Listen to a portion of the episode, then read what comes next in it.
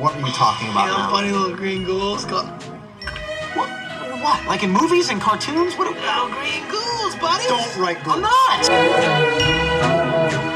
Okay, hello again. Welcome to Area 215, where we just are frustrated and yell a lot. Uh, well, now we're even more frustrated because Audacity's a piece of shit. Uh, this is the second time we're recording this episode because the last one we recorded was perfect, and then Audacity lost all of our shit. Yeah, we were gonna put it up like fucking bonus episode style, no no editing, and they fucked it up for us. Yeah, dumb, dummy, dum, dum.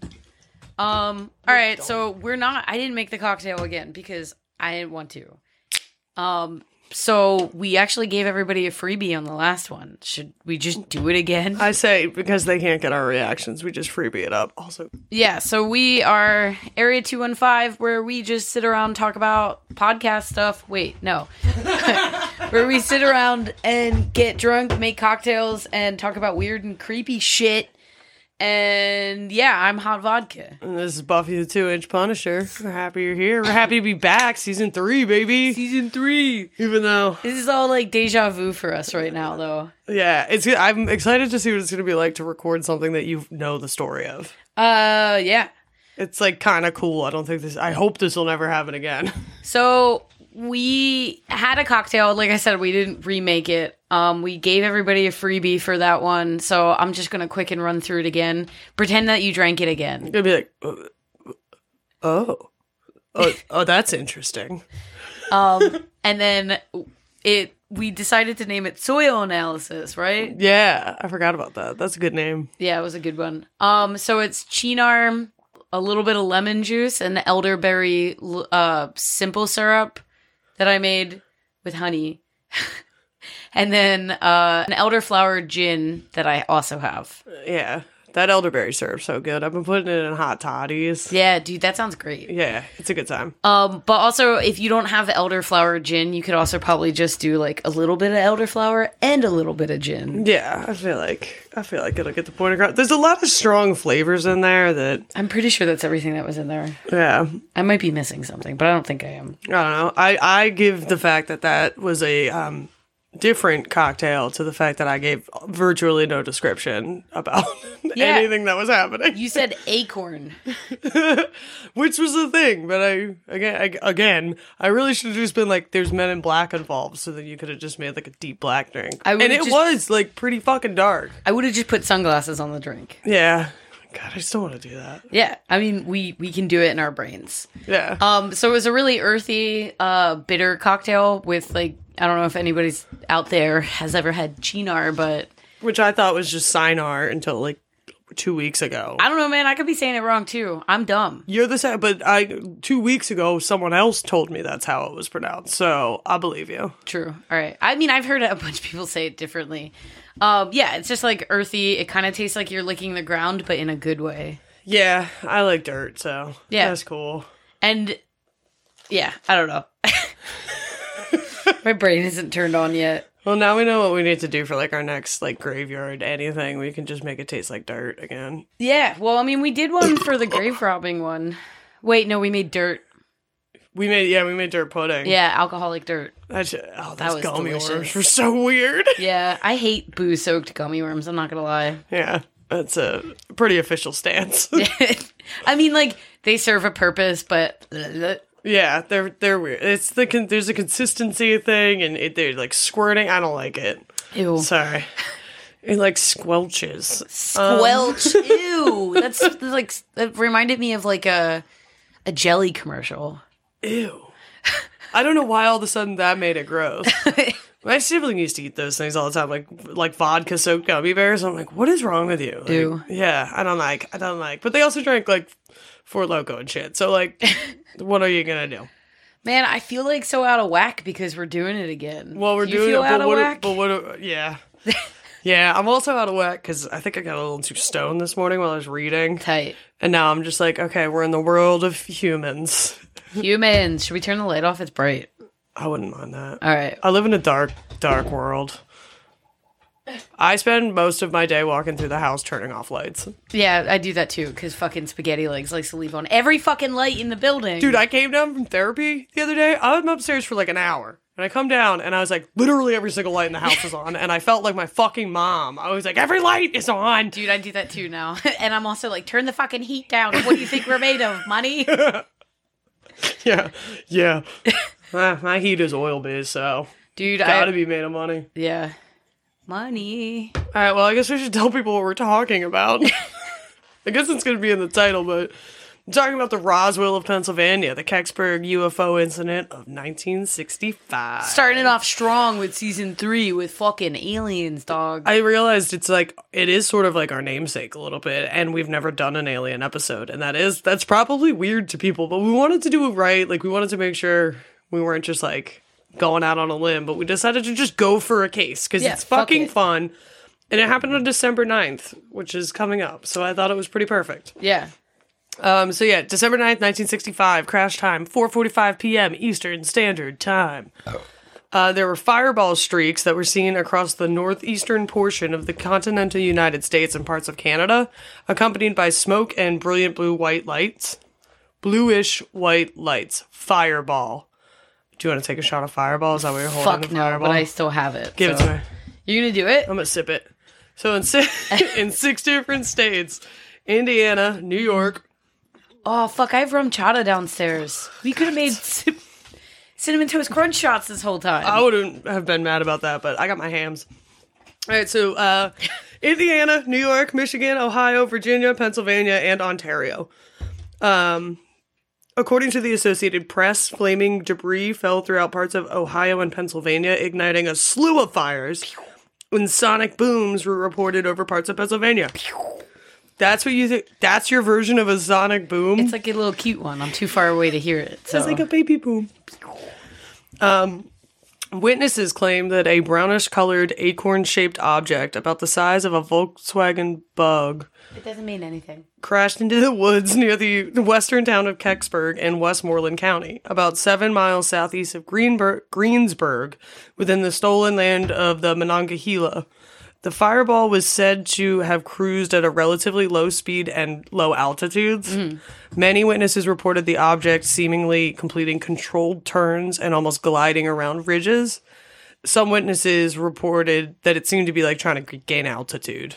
So I don't know if I I realized this last time or maybe I'm mistaking like just a fireball, but is it on fire and it's frantically trying to like figure itself out? I like am, because it gets it does get compared to like a meteorite. Oh, okay. I sort of imagined it like encased in fire, like it looked like it was it, like it's like streaking. Yeah. But I don't think it was actually on fire until parts like were found in the crash. Like someone Okay. does say they walk up on stuff on fire, Okay.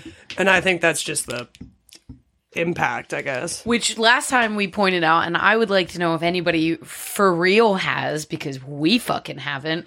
But when we were like, yo, it's like a meteor, like, you know, touching the atmosphere and it looks all flamey. Have any of you ever seen that? Because I haven't. It's I've- just, we all know what it looks like because of like media. Yeah, I feel like I've seen them far away, and I've been like, "That's the streak," and you can kind of tell that it What? has that like I don't believe you. sort of looks like it's wearing a Jimmy, but like like there's like a thing around it, right? But I've never seen anything like close enough to be like, "That's fire." What's a Jimmy? A condom. Oh, what? Yeah, a little Jimmy hat, Ew. like for your wheelie, like for your wiener. Where are you from? I don't know. It is an old thing to say. from your wheelie? Willie. Oh, I thought you said wheelie. Wiener. I heard you say wi- willy after that, but I thought you also said wheelie, and I was like, is wheelie slang for a wiener? It should be. Yeah, look at my wheelie. hey, Oh, hey, wow. kids, look at my wheelie. Check out my wheelie, motherfucker.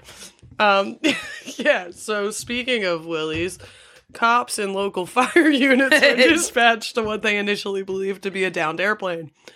Uh, State Police Fire Marshal Carl Metz and a few other guys entered the woods. I think there were three of them with a Geiger counter, and after 16 minutes, they ordered the area sealed off and military units were called in. Metz was allow was gonna allow one of the investigators we'll talk about in a bit to come with him, but he was like he came back out and was like, "No, you're not coming into that area." Later, witnesses claim a large object was removed from the area via military flatbed, and during the time the object was being the, removed from the crash site, there were r- supposed reported power outages throughout the town. That was something that my friend Nico told me that I didn't really see in any of the research, but uh-huh. he seemed pretty fucking sure of it. He was like, they shut down all the lights on the highways and throughout the town as the flatbed was like going through. And I was Whoa. like, whoa. That's like very like military dystopian feeling. Yeah, and I wonder if it's from one of the movies, but like if it did, re- if these are like based off real reports of outages, mm-hmm. I would be like, fuck, man. Yeah. So the Pentagon did quickly insist that it was a meteorite, but continued to quarantine the area anyway. And on the next day, the Greensburg Tribune Review proclaimed the object to be extraterrestrial in origin, a bona fide UFO. Bona fide UFO.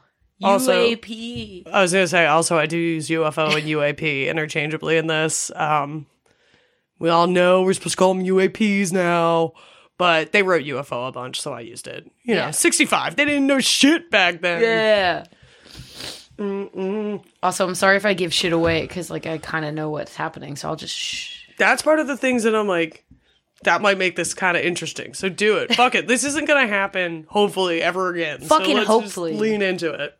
Also, if anybody has any user friendly, uh, easy, and cheap recording software advice, Oh, yeah. fucking email us area215pod at gmail.com. It was not our fault that this shit got deleted, so we're mad and we need new software. Yeah, I'm peeved. Um, so the oh bonus if it's for PC and Mac. Yeah, Um, plus for you. Yeah, then we'll, we'll give you like I'll send you like a A kiss through, uh, yeah, we'll send you a kiss through the mail. into it. All right, so the army involvement because that's interesting and fun, right? we all love when the army invades our towns. Yeah, just hanging out, looking at us weird. Living in Philly, I sort of just perpetually wait for it to happen again. Yeah. Um, sort of repeated history there. So uh, no one really knows how or why the military was tipped off. If they were, a couple of people claim they do, but there's no like official report of how or why. Uh, but the Air Force has continually vehemently denied any involvement at all, which is interesting that it's the only branch, but that's fine, especially since they are the ones that pop up the most. Um, so though witnesses claims vary heavily from high levels of military involvement to almost none, there are staggering reports of army involvement, namely that they were turning townsfolk away from the crash site and quickly enacting a type of martial law. Whoa. Yeah. I don't like it. I mean, the military like has a boner for martial law, so Yeah, they're It's like, like their- yeah, it's I like love their it. favorite words. Yeah, they said the word. Everybody just automatically like, I don't know, I'm comes in their pants. I got new glasses and they're hurting my head. I'm taking them off. So. My head's been hurting today anyway, so I feel you. We're head hurtings. Yeah, I need to like increase the size of this font now, but okay. So Major Hector Quintanilla, Quintanilla, Quintanilla, I don't, I don't know. Um, he was in charge of the Air Force's Office of UFOs at Wright Patterson Air Force Base in Dayton, Ohio. He stated that a task force was quickly uh, dispatched from Pittsburgh to be followed by the Army and NASA. Which, why calling it NASA there, guys? Big Daddy NASA Big Daddy NASA. coming in hot. I want a shirt that says like Big Daddy NASA, and it's just like a buff Lance Ar- or not Neil Armstrong, not Lance Armstrong. Just like shirtless, bandana on, ripped. I also just pictured like a really buff cartoon version of the Earth. That's cuter. We could probably market that to more people. Yeah, well, we could have like uh Neil Armstrong and uh the Earth fighting, Box boxing match. That'd be cool. Do Yeah. the fucking like big. Who's Big Daddy NASA? we'll the do Earth. Oh, it's got to be like a fucking boxing shirt that they use for like promos where their faces are almost touching and Yeah. their lips are like just like Where they're about to kiss. Yeah, that's what I want. um, so yeah, uh, the Federal Aviation spokesman at the time quickly reported the object to be a meteorite, but other official reports initially claimed nothing was found. Uh, the city edition of the Tribune Review published these non-findings, and dis- despite supposed accounts from at least 50 eyewitnesses, Uh, the Air Force and state police reported that all that had been carried away from the site was search and testing equipment. they had like 50 Geiger counters just on this flatbed truck, and they're like, cover it with a tarp. Do it. Um, so after a bit of time, they realized they couldn't totally deny the existence of the UAP, so they claimed that they what was uncovered was just the Russians. You know, the crash was during the Cold War and the space race, so it makes sense. But they were literally just like, "Oh, you don't believe that it was nothing? Then it's the Russians." It's the fucking Russians, dude. Cold War. Yeah. Um, but then uh, uh, Men in Black style officials started turning up to homes of Kecksburg residents, warning them to keep quiet about what they had said. It was people who gave statements that were being visited. Mm-hmm. And then in the coming days, many many of those folks retracted initial statements in which they claimed the UAP seemed extraterrestrial for something more approachable like a satellite or a meteorite theory. Hate it. Yeah, it's like just like gaslighting people and to be like, you didn't see anything. an entire town Yeah. too. It's Well- like I understand that this is like small town, not hard to get to to everybody, but like it's still fucking wild that they were like stop talking. But there's still something to be said about the fact that like the entire town has very similar stories to each other. So like something happened. Yeah, and like uh, people get discredited in the discredited in. okay, Breathe. breathe. discredited in this story for some like actually bullshit reasons, and like we see it a lot with Yeah. a lot of UAP sightings or or submarine sightings and stuff like that. Like they're just like, "Oh, you're a crook, so we don't believe you anymore." And it's like, dude, what? I You have use- 2020. You're not even gonna like what? You use drugs. It's just can't believe him. Yeah, you must have been high as balls at the time. It's like, dude, I smoke weed. They're like, nah, you were probably on meth. And you're like, what are you talking about? And even if you were on meth, like, Speedballing. if the entire town sees it and you're on meth and see it, I would believe, like, it doesn't discredit the whole story in my brain. I don't know, man. Big Oh. Daddy government coming at us. Yeah. And they came at a couple good people, too. Yeah. Fuck. So they came at this guy, Stan Gordon. And then they came at this other guy, John Murphy. And we should talk John about them. So Stan Gordon was Greensburg's UFO investigator who studied the crash since day zero. He's actually expanded upon this to other unexplained phenomena like Bigfoot. Like his site was like Bigfoot and Kecksburg, which I find so fun. Um, as a teenager, he heard reports of the crash on the radio because that was the big thing at the time. Like it came over the what do they call radios? The talkie talkies. I don't know what the fuck they called them. What year is it? Sixty-five. 19? Yeah, they probably call. Yeah, I know they probably called them radios, but I'm. I'm talking about like the equivalent to like the tube. Pretty sure they had TV in the 1960s. Probably, but this guy was still listening to the radio. Probably. Well, like, because a lot of people still listen to the radio. Hold on, TVs wait. were expensive. how much? I'm gonna. How much TVs in 1965? Pennsylvania. Make it real specific. Yeah, they're like four hundred dollars. Yeah. That's like a lot. That's a lot of money. That's like a couple thousand now. I mean, TVs are like 400 now. Nothing changed. But with inflation, they're free. it's like the that's like two trips to the grocery store for like one guy. yeah, I mean, people are still All right, listening so to the radio they were because actively listening to the radio. I mean, like was- it was a thing. I There were know. people actively listening to the radio for fun times. I know, but it's not like like uh, a Christmas story where he's like drink more Ovaltine listening to the fucking the radio. Like, oh, where they have like the cowboys and fucking yeah, shit. Like, it's just like the shows were on the radio where everybody sat what- down and yeah, like I don't know Boy, what this is. You're playing a Game Boy version of a 1950s game. where I'm just sitting and listening to the radio. All right, whatever. I don't care. His, I'm pretending his family didn't own a TV. If they did, They and this probably kid didn't, was but- eagerly listening to reports on the radio, and he's like, "Oh my god, this UFO! Holy shit, it's so crazy! This is fireball crashing into the town." Fireball, Maybe- Um, so this teenager, inspired by the radio, went on to publish a 92 minute documentary titled Kecksburg, The Untold Story. He used this documentary as a way to record key witness accounts quickly and effectively. This is actually where we get most of our accounts from. The documentary was also used as a way to petition Congress to investigate the possible cover up. He straight up asked viewers to petition members of Congress to schedule hearings and collect to- testimonies of local witnesses. Um, since many of the witnesses have fallen ill or died since, this documentary is crucial and highly regarded. Like It- in the entire UAP community, not just like in this case. Yeah, that's a very I know what I saw type of documentary too. Yeah, man. And it does seem like there's a lot of those types of folks who are just like eager and Yeah. so ready to tell this story. I mean, I'm ready to tell this story and I wasn't even involved in it. I've been yelling about it for, at this point, three weeks. Yeah. Whoops. No, but it's been, I don't know. It's fun. I like this story. Um, there is a fun but questionable side note um, f- to this documentary. There is an interviewee who claims to have seen what he describes as dead lizard skinned creatures. Cool. Partially covered by a sheet inside the Wright Patterson Air Force Base. But there were no other reports of creatures, so there's virtually no credit given to this account. But I like it and it's fun. I'm pretty sure they do just go like, that guy was probably a little drunk or something. Yeah. Like- I mean, I also just like the idea of lizard skin. Yeah. I mean, Like, is it like big lizard skin? Is it like a, a regular size lizard skin? I just imagine it like a guy, like a lizard guy. Like But very. like, but is it like lizard skin person or is it like lizard skin meat suit? I, Like, hate, like I, I hate that distinction because I don't understand it, but You know what I mean? like,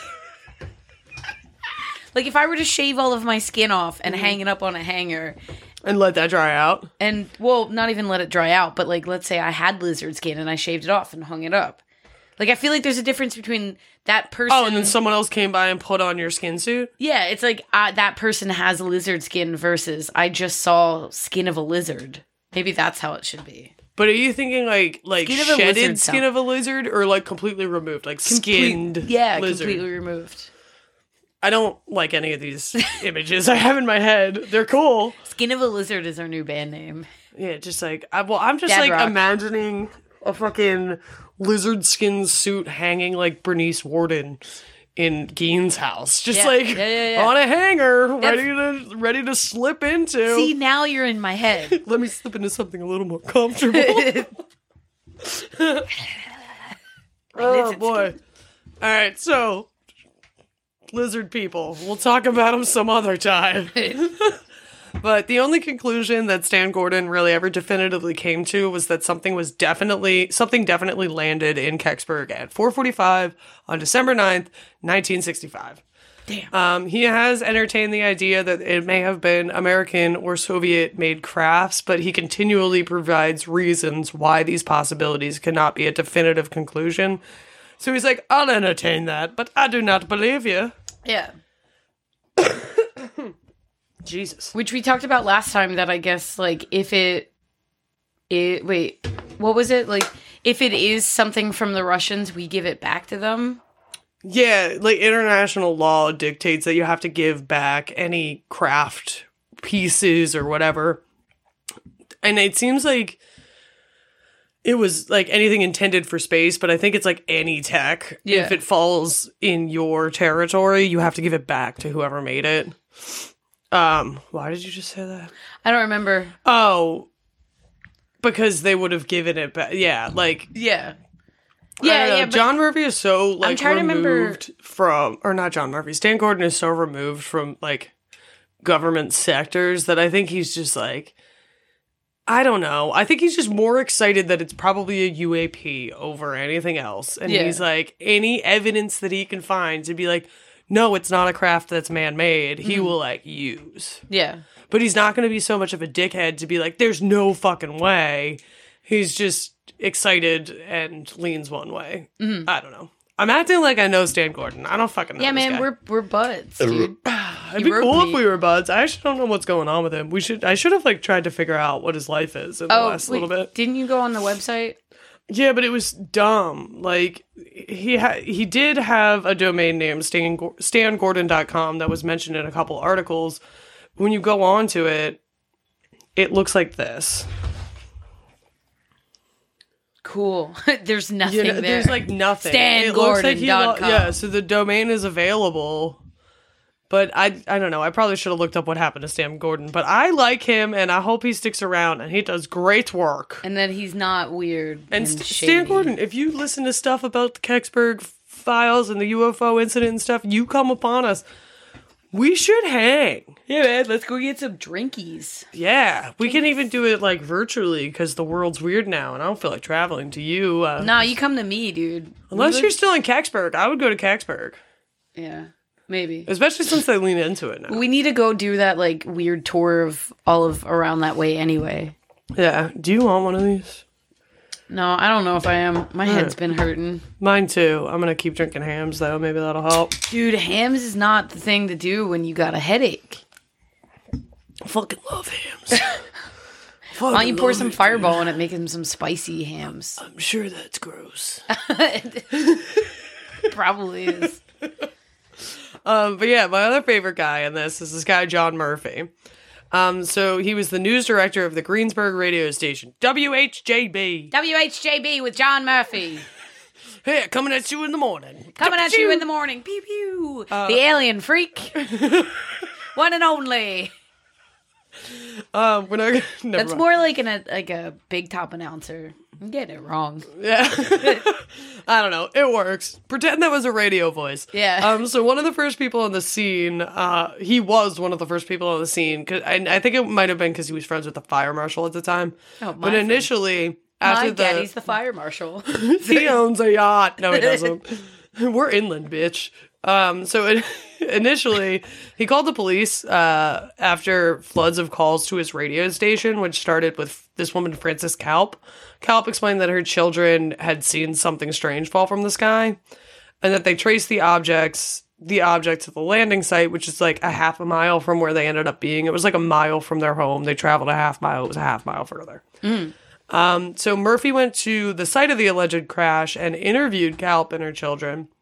While there, he also questioned Carl Metz and Paul Shipko, who were both leaders of the sh- leaders of the search, but they skirted all his questions and stated the military was on their way to handle it. Murphy is believed by his wife as well as others to have had photographic evidence from this night taken before any cops showed up. Um, he was there before any of the authorities, so it would really on his scene. I don't know what I meant by that. He was there before all the cops, and he took a bunch of pictures, and his wife's like, "Yeah, he had pictures." and then some weird shit happens to the pictures later. So after receiving no official information at the scene, he phoned Carl Ducey of the state police headquarters. He just loves calling cops. so on, on this call, Murphy was invited to attend a briefing held by the 662nd Radar Squadron of the Oakdale Army Support Facility. Uh, this is where Pennsylvania uh, PA State Police officials claim to have found absolutely nothing in the woods in front of military personnel from the Army and the Air Force, but the woods still remained off limits and under quarantine. Uh, by the time the briefing was over, the entire town was guarded. And in the 1980s copy of the Air Force Project Blue Book, Blue Book files, a handwritten memo stated that a quote three man team that was sent from Oakdale, Pennsylvania to investigate and pick up an object that started a fire. The file stated that the members of the 662nd Radar Squadron searched until 2 a.m. and found nothing on the word of the officer James Cashman. Damn. I mean, And like, I mean, I said it last time. I was going through all my like UFO accounts and books and stuff. Like, and I'm sure there's something in my Hynek book. Like, J. Allen Hynek was one of the primary researchers and uh, liaisons for Project Blue Book, and he has written a book on reflect, uh, like a reflection on it, on the project itself, and he sort of questions the official statements from the government in the book and Kecksburg, like if it's in there, I didn't find it. yeah. Which is weird because he really does go into like some cases that are like seemingly nothing. Yeah. But then Kecksburg, I couldn't find it. I'm sure it's in there, but I just Yeah, it, like, it wasn't in my skim. Um. Yeah. Uh. I. I don't know. Maybe we'll like do a whole like thing about that book at one point. Then. Yeah, I mean, I want to talk about some of his like ideas about what an outcome could be or what some of these incidents especially during like big flaps. Like 65 was during a large UFO flap. Um, but during those flaps, like even just the hysteria behind it and all that shit, like I think it's cool. We should talk about it. Hell yeah. Um, but yeah, so this guy Murphy continued to keep his nose in the case regardless of what he had heard this night. He began a radio documentary called The Object in the Woods. Object in the woods. Uh, he continued to interview a whole bunch more townfolk and put it in this radio documentary. He claimed to have received an unexpected visit from authorities in plain clothes. During this visit, all of his tapes were confiscated, including the alleged photos. Yeah, and they all had no lips.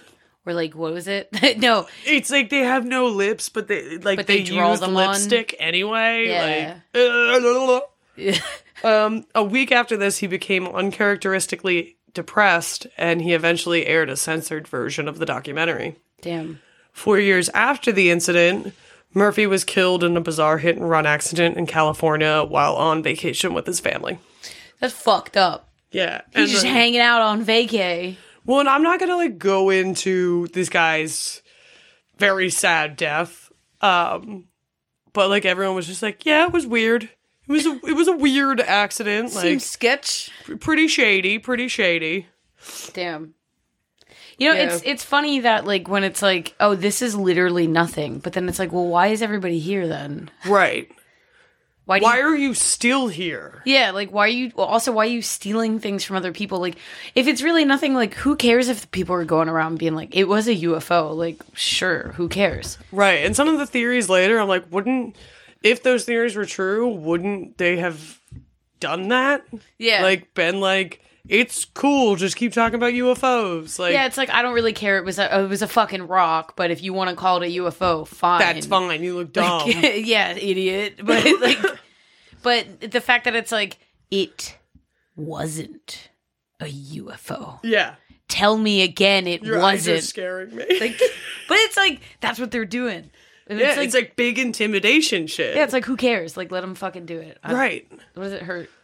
If It- it, wasn't If it real, was just a meteor, what does it hurt? corny. Um, so yeah, I'm sure the Kalp family asked that question. Um, so they were the first Rip. real reporters. Um, again, the mom's name was Frances Kalp. She called the radio station WHJB Hey, in Greensburg at 6:30 p.m. on December 9th, 1965. Again, the crash is supposedly happened was at an hour and fif- 40 it- at 4:45. so from 4:45 to 6:30, there her and like her kids, I guess, are like dealing with this before she calls the radio station. So her son, who was seven years old, and his sister were playing outside. No age. She gets no age. He's seven. she's ageless.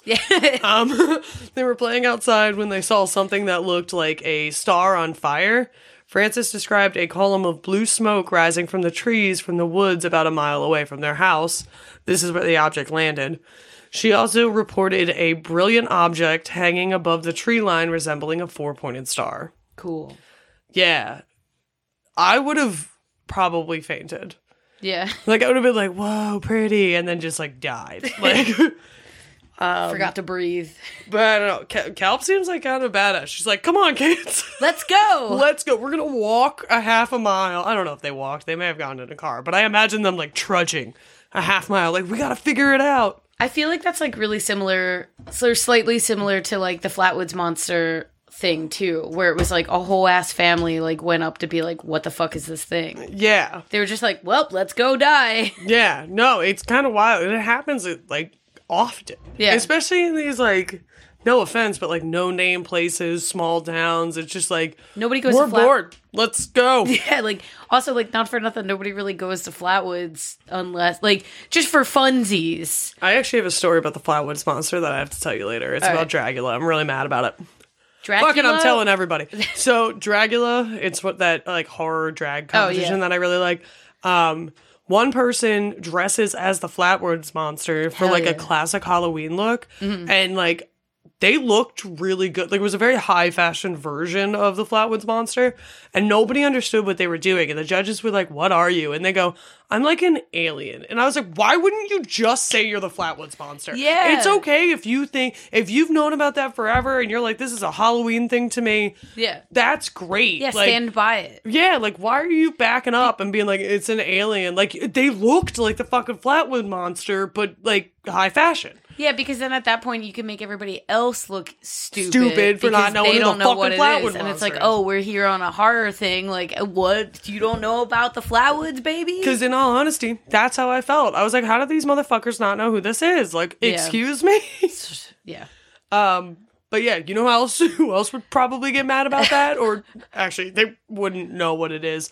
Um, this guy, Bill Bullbush. I think I said his name wrong because that's funnier than I feel. Like when I'm saying it, it feels funnier than anything I've said before. Bullbush. they might know the Flatwoods Monster. I think the Flatwoods Monster was before 1965. maybe, but this guy probably would be like in his own world. True. Actually, he was the guy who led Stan Gordon to the crash site, so maybe he was highly interested in stuff Yeah. like this. Um, he claimed that he saw an object turn around in the sky as though it was controlled before crashing into the woods. Meow. He then pursued the object in his car, and eventually he found a 10 foot long acorn shaped object in the woods. I do want to note that, like, a lot of these um, diameters are super inconsistent, but it makes sense perspective. A lot, I I can't tell, you know, Yeah. length. I suck at that. Also, like, hence the the acorn. Like, I feel like we haven't had anybody like you didn't bring it up yet about anybody describing this thing as an acorn, and I'm sure Well- the listeners the whole time have been like, "Why did they say acorn?" Yeah, well, I did say it at the beginning, but, Yeah, but I will say Kelp didn't get too close. He's like, "Ah, no, fuck. Yeah, I'm not Bullbush to is that." the first person that we've really come across that like sort Licked of it. that solved it, except the army. put his mouth on it." We'll discuss those fuckers later. Yeah, so we went up to it. He, he licked it. He caressed it a little bit. Just Touch the kid- nipple head. I mean, like acorn nipple head. Never mind. I read a weird article today, and now I feel weird about that sentence for Sorry. strange reasons that I can't talk about. um, so, so Bulbous was actually wary to go up to the object because it was still like smoldering and glowing, like it had just crashed. It was all on fire and shit. If you lick it, it's not that hot. That's what he said to him. Well, he, I'm sure he was about to lick it, but then he heard other people coming up and he ran away. I'm scared. Yeah, and because he ran away, that became his basis for discreditation. Like people Oh. were like, "Why didn't you go up to it more? Well, because what if it You didn't was? see it." What if it was a bunch of fucking like weird aliens that was just about to be like? Bzz. Also, if we're all worried about maybe the fact that it's like some nuke shit or some atomic Yeah, he could have just like, gotten shot. Like, yeah, like you shouldn't touch anything that comes out of the sky like that. It's either hot or radioactive, right? Like, well, no, I mean, and then also running away because, like, let's say it is like some sort of like deep, like you know, conspiracy, like governmental thing. Yeah, you don't want to see that. Get the fuck out of there. Well, yeah, because they would have just shot you, right. and you would have been, you know, And at, and at that point, plausible deniability. I didn't. I don't know. I, I, I saw just this. Yeah. Like, I didn't go any further than that. Yeah, I saw it, but it was a blur. Like, yeah, corny. Anybody who's discrediting him because he fucking went somewhere else is, yeah, I'd fucking run away too, dude. You know. yeah. Um. So then there was this guy James Romansky. He was one of the first to see the objects, and he also led Stan Gordon to the crash site, but from a different entrance than Bullbush. Um, Gordon, though, was able to confirm it was the same site based on a specific tree. Like he was like, "This has to be the same place." This is the one. Yeah, so Romansky was a volunteer firefighter who was dispatched to a possible airplane crash site, and he found a bronze colored object shaped like an acorn, some 12 feet long and 12 feet in diameter, with a slightly raised blunt edge and strange markings. Cool. He said there was some sort of bumper on the crash, like a ribbon six to 10 inches wide, um, and it stood out like an acorn cap. And, but it would be like the acorn cap instead of those cool little like hatch marks it has. It's just weird alien language. Yeah. um, so look at your acorns more closely, kids. Yeah, it could have alien language on it. Yeah, man. Um, so he then claims he was ordered by mysterious men in trench coats to leave the area. He states that he witnessed the military carry the object away from the flatbed truck, away on a flatbed truck, which was corroborated by other witnesses who watched as the Army, Air Force, and NASA invaded their town. He was one of the first witnesses to take Gordon to the tr- crash site. I already said that. I did that last time we recorded too. Um, and his criminal record was his basis for discreditation. I Tight. didn't go into it. I don't really give a shit what happened to him. I think it's bullshit that Yeah. because he has a fucking past of being involved with the cops, like Yeah, it's just like instant. that they're like you can't like come on. yeah, corny. Yeah, like it could have been petty Acorny.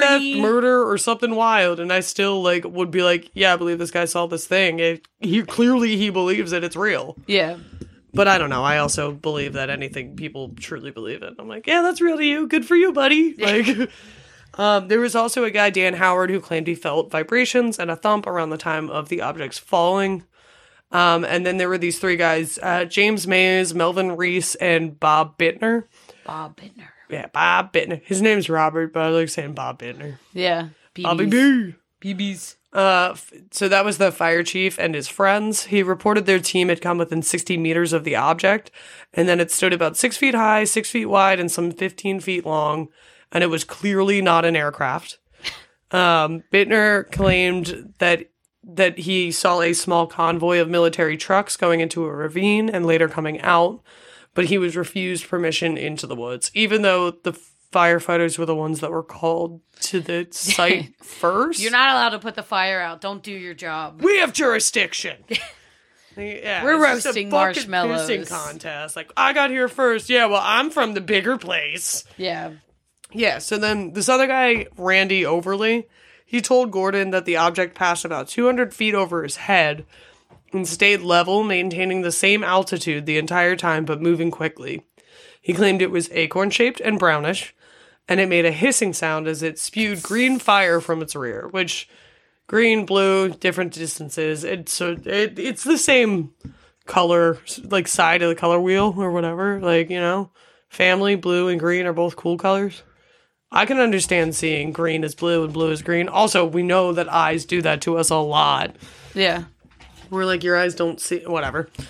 Whatever. So, whatever. He saw green shit and it was flying, and I was like, whoa. Um, then there was a guy, Mike Slater, who claims he saw the object in transport. He said, not only did we see the flatbed going up there empty, we saw the flatbed coming down loaded. Additionally, claims that the army officials asked him to provide false directions to people looking for the crash site, and that army officials were pointing guns at civilians who were too close to the barricade. Ew. Hate it. Gross. Hate it. Rude. And then they walk away and they're like, we found nothing. Like, like what? yeah. I mean, like, I I would understand being like, hey guys, like we're trying to like figure this out. Like, can you not like come up in here real quick? Right. But they're just like, get out of here. Yeah, get away from me. Um, so James Betters was another guy who claimed to have been ordered at gunpoint to leave the area when he caught a glimpse of the object in the flatbed truck. He said it was not fully covered and that he saw hieroglyphic stuff on the back. Uh, James Rombacher was the United States Air Force officer at Lockbourne Air Force Base near Columbus, Ohio. He claims that on December 10th, the day after, uh, a large flatbed truck arrived at the base hauling a conical object covered in a tarp. He was ordered to shoot anybody who got too close to it, and he was told that the truck would be moving to the Wright Patterson Air Force Base.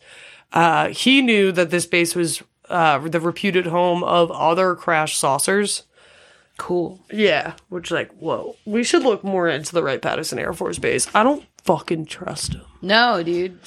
Maybe now they're boring, but like, But back then I didn't trust him in '65, and I Yeah. won't trust him in 2020. My conscience, consciousness 2022. didn't trust them. Your consciousness? Yeah, because I wasn't existing then, but I'm sure. Oh somewhere yeah, I but might you have were all. been. They, my grandma always says this gross thing where she's like, "You aren't inside me because like your eggs are inside you when Eh. you're born." And my mom, No, dude. I hate it, man. Essence. We could take that part out, but we were probably. um. So he never. He claimed to have never personally saw what was under the tarp, which was his basis for discreditation. He just was like, I saw a little bit of the weird shit. Um, then there was an anonymous witness at Longhorn Air Force Base who said two days after the truck arrived, a building contractor was asked to take a load of 6,500 bricks to a hangar inside the Wright Patterson Air Force Base.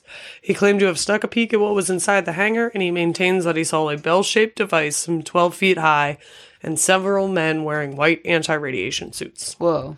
Yeah. Beep, beep, beep. beep beep beep. Like that's a sci-fi movie right there. Like Yeah. you're just like, I work at this Air Force base. I'm just like an Air Force guy, and then you're like, what? Yeah, like, wait. Is that ET? Like what's happening? Yo, did you ever see that meme? That was like, if me and my friends found ET, we would have hit him with hammers. Seriously, dude. Like I would have been like, get out of here. And I love ET now, but like he scared the shit out of me as a kid. And if I was like whatever however old Drew Barrymore was, I would have thrown some shit at it and been like, get out of here. I just like love the ET being like, eh, friend, and then like, ugh. Dude, it's that fucking episode of Pretty Face where they get the alien in hell and then they beat the shit out of it and Henry's like, No, this is my friend Healy and everyone's like, Fuck this alien, he's in hell. It's alright, no whatever. One person's gonna understand that. and that's for you. Um, so this incident, the Kecksburg incident, remained relatively unscure, obscure outside of Kecksburg until September 19th, 1990. What happened then, Buffy? Oh, well. what happened then, Buffy? Oh, well, that was when the season opener for Unsolved Mysteries and then a subsequent UFO advocacy initiative on the Sci Fi Channel began. Hell yeah. Yeah. I did it again though, where again I tried to think of the unsolved mysteries theme in my head, and it immediately went to the X Files again. And then when you said it last time, now all I can think of is like I don't Oh, the even Twilight Zone. yeah, like you say X Files, I go Twilight Zone. Like, um, so in the episode of Unsolved Mysteries that was the season opener, two local men claimed they stumbled upon a crash site in Kecksburg area and and saw a downed acorn-shaped object the size of a Volkswagen Bug sporting symbols of unknown origin. During the initial filming of the expert episode, Expert. a source claimed eyewitness accounts of bodies were recovered, but whoever it was quickly retracted the statement. The interest, the most interesting part of this, though, is that prior to airing, more than 50 residents of Kecksburg sent petitions to Unsolved Mysteries to forestall the broadcasting of the episode, including the fire chief in 1965, Ed Myers, as well as Valerie and Jerome Miller, who the show wrongly claimed housed part of the military and that their home was part of a military command post during UFO recovery. Wait, why did they petition to stop it? Because they were like, that didn't happen. Oh, okay. They were like, the military did not use our house as a Oh, command just base. that part. And then a whole bunch of other residents were like, please do not air this episode. Damn. Yeah. Up to, what was it 50? Yeah, they got 50 petitions that were like, please stop. Do not put this episode out. Well, and they were like, "Fuck you, town." Honestly, big old fuck you. Would you like a bunch? They're of like, people? you're 50 guys. We have 75 viewers. We'll get at least 25 views. Like, yeah, and then it's like, uh, you know, one of those. Would you like a bunch of people to come to your town and look for UFOs? No. Well, they're doing it anyway. Maybe one day a year I'll accept because I do think that the guy that we talk about later might be right about some of this. True. Um, but then in 1991, the Pittsburgh Press published an article based on various witness accounts included in Gordon's documentary as the first real acknowledgments of the event. Um, so in the Pittsburgh Press, they published the object was 12 feet long and 6 to 7 feet in diameter and shaped like an acorn. It had a ring around the base just like an acorn that bore what Romansky described as backwards letters like backwards J's or K's. Some of the some have described the lettering as resembling Egyptian hieroglyphics, lines, stars, circles, and shapes, and the craft had no doors or windows. The metal was seamless with a dent and bearing no rivets or welds. So the no rivets or seams would mean that it would be one solid piece of metal as if created in a mold, and like no other craft note at the time, as far as I know, still nothing like that has ever been created. Uh, something I wanted to go back to that we had brought up the last time we did this was the the writing that was on it. Who was it when they kept saying that this could potentially be like a Russian aircraft? And Oh, and the guy was like, "No, I know Cyrillic." I think Yeah. it was. Roman- I think Romansky was the one that was like, "No, I know Cyrillic." Like that's not Cyrillic. And Yeah. there were like other people that were like, "No, like we've seen Russian propaganda. We know what Yeah. the fuck, like how the Soviets write. Like we know what's going on here is not Russian. At least in the the like weird markings that they found. They were Yeah. like, no, this is not Russian. Yeah. I'm sure there were a bunch of people that didn't couldn't verify that and were like, "Whoa, it's crazy," and said something like, "Oh, it looks Russian," or "Oh, it looks like hieroglyphs." But Yeah. the, yeah, there was at least one guy who was like, "No, I'd bring it up at some point." I thought we, I think we did it last time. That's or like before. Yeah, and I think I remembered his name, so I said it. But I think he comes up later that he's like, "No." Um, so there are a whole bunch of conflicting hypotheses, hypotheses, and statements uh, which add to confusion, and debunking has just continued basically to this day. Um, so there was in fact a meteor that was seen in that area the U.S. Uh, Canadian border on that night, but debunker Robert Sheaffer maintains that the crashing UFO. Oh wait, not but, but this guy maintains that the crashing UFO matches the Great Lakes fireball of December 9th, 1965. His claims were based off a study published by the astronomer Von Del Chamberlain and David J. Krause in the Journal of Royal Astronomical Society of Canada, August 1967. So look it up. Uh, Von Del Chamberlain also went on to publish a second paper about the Great Lakes fireball. Meteor leaning debunkings, though, attempt, uh, attempts were reported by Sky and Telescope magazine as well on February in February of 1966.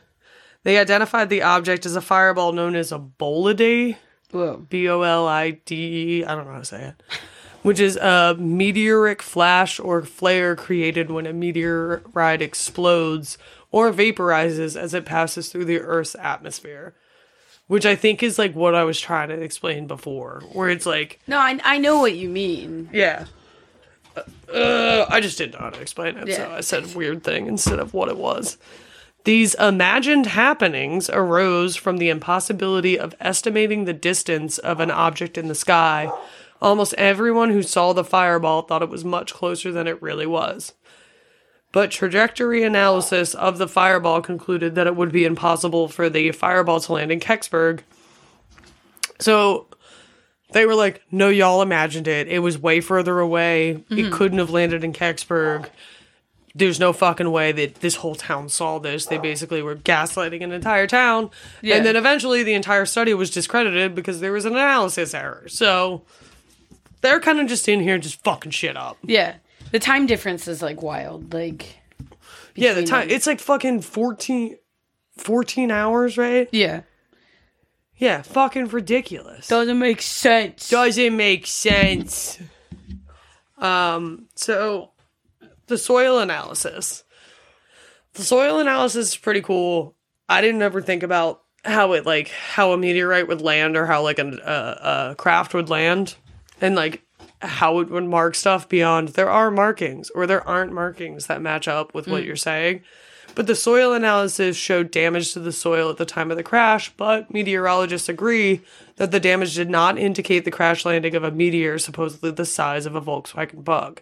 If there were a meteor, it would have crashed and tunneled into the ground, and there would have been an initial impact site of 4 to 10 times the diameter of the initially reported object Damn.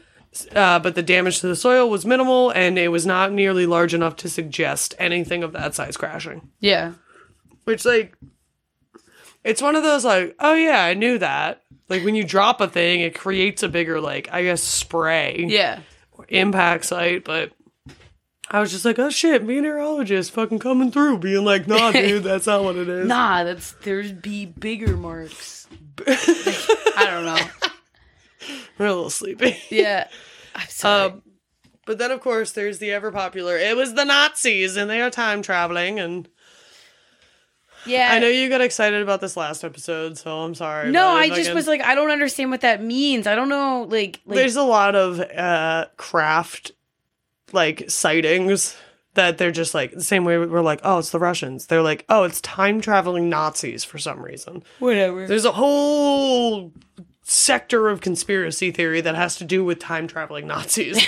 and like the Nazis' connection to extraterrestrial beings and shit. Like there's a whole bunch of other people that talk about this shit, and I'm not gonna talk about it because there's an it's the Russians that really interest me in this one, like the Russian theory. yeah. Um, but I don't know. There's thoughts about whether or not it's Nazis, so you can find those if you want.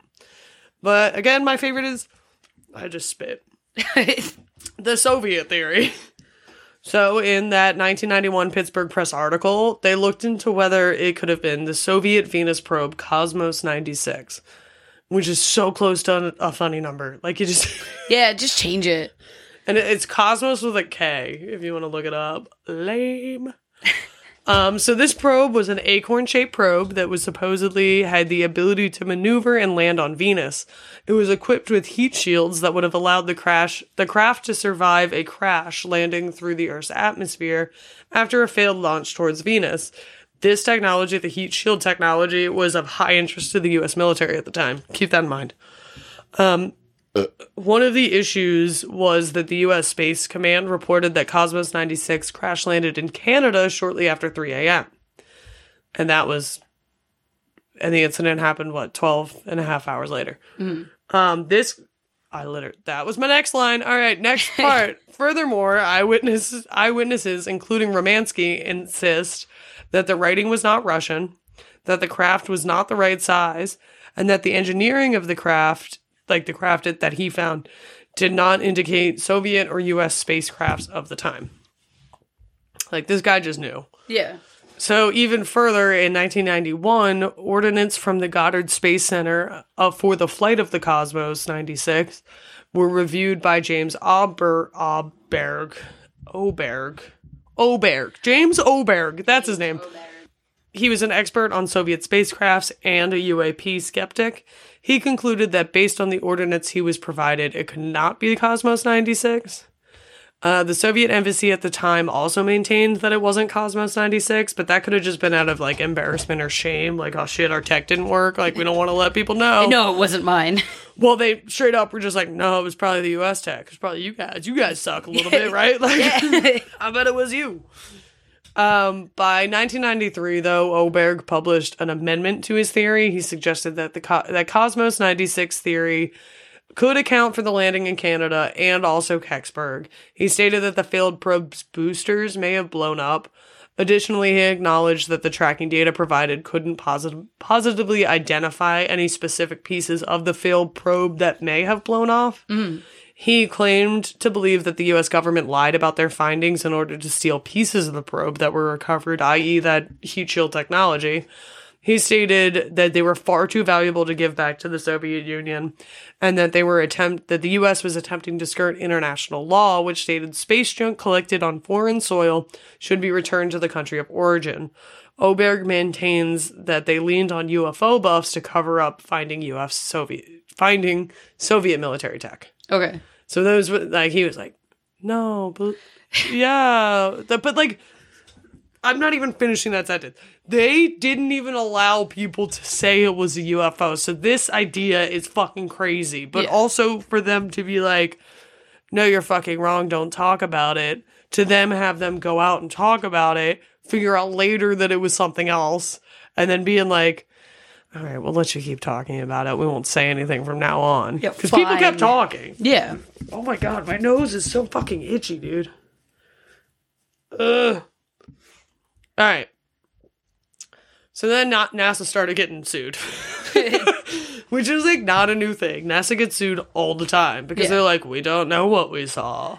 There did we? When your whole yeah, when your whole career is based on I don't know what I saw, Yeah. then I guess you can hide shit easily. But also, like, you're about space. Like, you should be like up all in this, and like, you know, I like whatever. Yeah, it's you not should- just like the dead parts of space they care about. They care about the shit in space too. What Like, comes out of space? Like, Yeah. Like, you can't keep being like, oh, I don't know, when literally your job as NASA is to try to, to like know. figure it out. yeah. So in 1997, there was a group called the Coalition for the Freedom of Intelligence, CFI, um, which began the Kecksburg Initiative. They had uh, they had the support of Clinton at the time, um, and they were headed by John Podesta. They declassified 800 million pages of documentation. Still don't did not verify that number. Just wrote it down, yeah. but that's a fuck ton. Yeah. But Podesta specifically pushed for inf- information on Kecksburg, and he ended up getting together with Stan Gordon. Um, but then in 2003, there was a file, a lawsuit filed again against NASA to release documents from the military inve- investigation of Kecksburg. The lawsuit began where a NASA official told the Sci Fi Channel uh, that the object could not have been a satellite. This denial prompted Leslie Kean to submit a Freedom of Information Act request regarding the uncovered UFO crash site in Kecksburg. The request was fought by NASA, who did uh, like end up turning over some documents, but they were like nothing of relevance. They didn't really answer anything. They were just like, "Here's our stuff." But I just imagine them to just be like blacked out pages. Like it's just like, Yeah. here's the files, redacted, redacted, redacted. You know. Yeah. Um, but then in March of the same year, NASA officially tried to get the case thrown out, but the judge was kind of seemingly okay. They denied it. They're like, no, you need to tell people what happened. Yeah, which rules. But the government gets to government and just be like, we don't know. And they just like refuse to release any other information. And they maintained that they couldn't find anything in the area. Cool. There was a statement made on the lawsuit in 2005 by a NASA spokesperson to the Associated Press in which the claimant stated a Russian satellite was recovered uh, from the site. So prior to 2005, the possibility of the crash being a Soviet satellite was supposedly ruled out by a study of orbital analysis of all known man made crafts orbiting at the time. And this was a study conducted by NASA, but now this guy from NASA is publicly denying it. Um, very fucking weird Annoying. very annoying. So then during 2003, scientists discovered some physical evidence that uh, something did crash through the trees. Um, in 1965, uh, witnesses gave locations for this. Uh, in the same year, they also eliminated the possibility that the object was man made. The World Authority on Space Systems corroborated that. So yeah, I don't know. Like, there's a lot of confusion around this case, which it happens a lot, but this one does seem more purposeful. The Kecksburg incident can't really be summed up nicely with a neat bow, but what UF- UAP case can be. Uh, as we all know, we don't know shit, but with witness testimonials and testimonial redactions speak volumes. And we certainly know that we don't trust geese, especially not geese in black. Yeah. Fuck geese in black. Fuck geese in black. Someone draw that picture. Yeah. Um. But they need little lipsticks. So yeah, I mean, Not- they do. Like, Yeah, I, like- like, oh, I hate the idea of a goose with the lipstick on, Yeah, drawn on. but I also lips. do like it at the same time. It's but cute. only in like a humiliation kind of way. um, but yeah, I mean, Kecksburg has kind of. It seems like they have their years of being like, let's talk about this, and years that they don't. But they do have some tourism now, and I do want to do field trip. Yeah, that's what I, like. That's what I was saying. We should just do it. We need to field trip because it's honestly like, I mean, it's in Pennsylvania, but it is kind of far. But it would like it. It's it close could to be a everything weekend thing. else. Uh, yeah, Like all the other things that we want to do. That is that is very true. Um, but there was this guy Ron Struble. He actually was a partner of Stan Gordon. He was the head of the fire department's UFO committee. Uh, he was one of the first witnesses, uh, and he believed that they that the town should lean into the hype of the UFOs. He pushed for the town to consider using the UAP as an attraction for tourism. Like hell, even even if it's one day a year, it's a small town that could use that economic bump. I get what he's doing. So then in 2005, there was a UFO store that was opened at the back of the fire department social hall and bar, um, and there is also a replica of the object. Acorn. Yeah, hanging out outside on like on a hill outside of the firehouse. It was made for Unsolved Mysteries. Yeah, I definitely want to go there. Yeah, well, I mean, you know this, so I know that's why like part of you is excited. But uh, the fire department also has an area dedicated to the crash inside their fire hall. It's a real Charlie Day in a mailroom type situation with cork boards and newspaper clippings and you know red tape and fucking shit. And it's awesome. Um, but there's also a old fashioned day in UFO festival, so it's not just the fire department that like loves this or leans into it. At least it's the entire town does it. And in recent years, it was just the old fashioned festival, and then they changed it and added this UFO aspect to it. And now the fa- the fairgrounds needs to get bigger. Like in 2010, I think one of the local newspapers was like, "We need to make this the fairgrounds bigger." So they're doing all right with this. Hell yeah.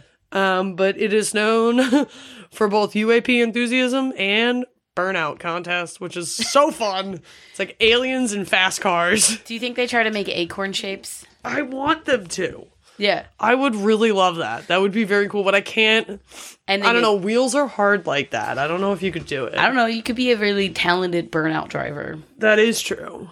And if you're just a burnout, like you like weed and stuff. You could make an acorn with your mouth. No, there's a UFO themed cafeteria though, and they oh. sell UFO burgers and fries. Oh shit. Okay. Never mind. I don't actually know if that's real, like if it's just like a concept they want to do or what, but like I hope it is. We'll find out when we go. Yeah. Um, and just a couple more notes. In 2005, Gordon interviewed retired police officer. What? Why'd I write that? Retired cop who spoke with the with Metz on the day of the crash and claimed that within a day or two of the incident, Carl Metz told him that he had seen an object in the woods, which was the first time anyone's really talked about Metz seeing something. He mm-hmm. said it and then denied it from then on.